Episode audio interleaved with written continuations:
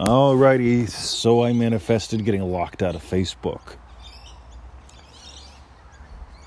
That was the first thing I noticed this morning, so I got up, took a tall drink of water, sat down to drop the kids off at the pool, and when I opened up the iPad, the Facebook thing says, Looks like your account may have been hacked. Let's verify that you're you.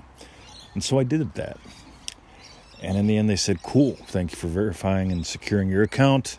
Uh, now we're going to limit what you can do until something like 11:42 tonight." And it's like, right, I'll be in bed. See, I go to bed early because I get up early. We've got a live call for a special secret group that we got of dream driven dayers. And uh, so I'm locked out of Facebook for a day. I guess while they make sure everything's cool. I think it all started when I was trying to log into Canva, and Canva uses a Facebook thing to log me in. And I had a second Canva app on my iPad that just kept mucking it up. And so I ended up deleting it, and then I got in, and then, well, now I get the suspicious memo thing. But that wasn't the cause. I'm going to talk about cause here for a minute because remember, there's only one cause. Now, I could have imagined something dastardly, like somebody has hacked my account, all of my groups are you know, hijacked or gone, or yeah, people are sending weird messages to relatives, friends, clients. I could have imagined all that. Yeah, I could have panicked when I got the notice from Facebook. I didn't. Uh, remember the girls giggled?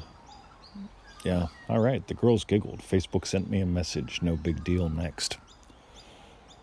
But here's the big thing. So I want you to get I didn't set into motion anything silly or stupid this morning while I'm dropping the kids off at the pool. Uh, the second thing is I get why I'm locked out of Facebook.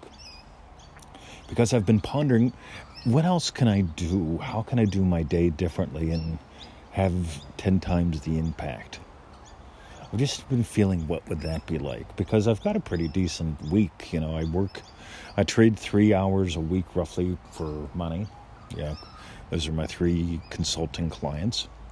I uh, we do a couple shows.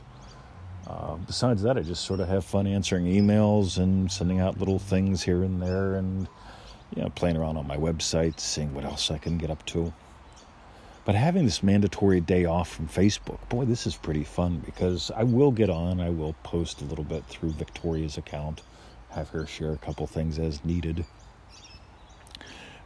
But I'm loving having this day off because I really get to explore a couple things. The first thing is I'm exploring what it's like to be able not to do my usual routine. That's sort of fun. Second thing, as I sit here and notice any temptation to try to fix something, I'm not a fan of fixing things.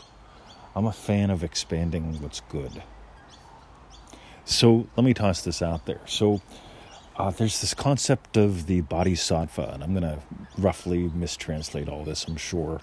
But it's where you wake up, you notice who and what you are, and you decide to come back so that uh, you can help alleviate suffering or something like that. Been there, done that. Uh, I suspect a lot more, pe- a lot of people have. This time I'm here and I've got a super secret agenda. It's called More Playtime, More Playmates. You notice I'm not putting suffering into the picture. I'm not here to alleviate suffering. I'm here to encourage people to play this time. I want more playtime, more playmates.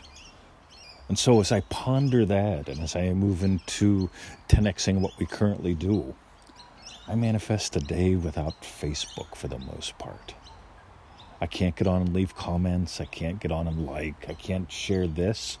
I'll be sharing it through Victoria's account, but that's pretty much going to be my Facebook for the day, unless there's something urgent, which I probably won't know about because I I'm going to explore what else can I do. I've given myself a gift, and I want you to notice you can do this too. One more tiny little note. Sometimes you have to suspend a belief to give yourself room for a new one. Now, notice this, ready? What I mean by that is you get to stop giving life to the old you by starting to give life to the new you. In any moment. Because there was a me many moons ago that would have panicked. I wouldn't have gotten the girls giggled. Yeah, I would have went, yeah, right. Let's let's yeah, panic. But I stopped giving life to that old me by giving life to a me that goes, right, cool, how did I manage this up? Yeah, I imagined this up. How did I do that? And why? Oh my God, I imagined this day off to do some different things. So I'm going to the pool. I'm going to be there a little bit longer than usual, enjoying stretching out, taking care of my body. I'm going to notice what else I decided to get into, probably a little bit of education and experimentation when I normally would be on the Facebook. That'll be good fun. And for those in the top secret group, I'm looking forward to catching you guys on the call. Uh, it's coming up in less than 12 hours. No, less than 24 hours. Anyway, not into math this morning. So have a lovely day. Go play, guys, and let me know what your best bits from this are. I'd really appreciate that. So if you got some gold, if you got something to think about, feel free to go to freeneville.com, get on the 2 to 1 email list, where that's where we share pseudo random articles and insights and goodies. We call them power snacks every day. Get one in your inbox. Uh, if you want to dive deeper, join us at manifestingmasterycourse.com. You will have had to have gotten into that if you want to join us in Dream Driven Day next year or come to any live events. So, manifestingmasterycourse.com, that's wherever 85% of our success stories come from. Would love to share yours. And thanks for listening to the podcast. Have a great day. See ya.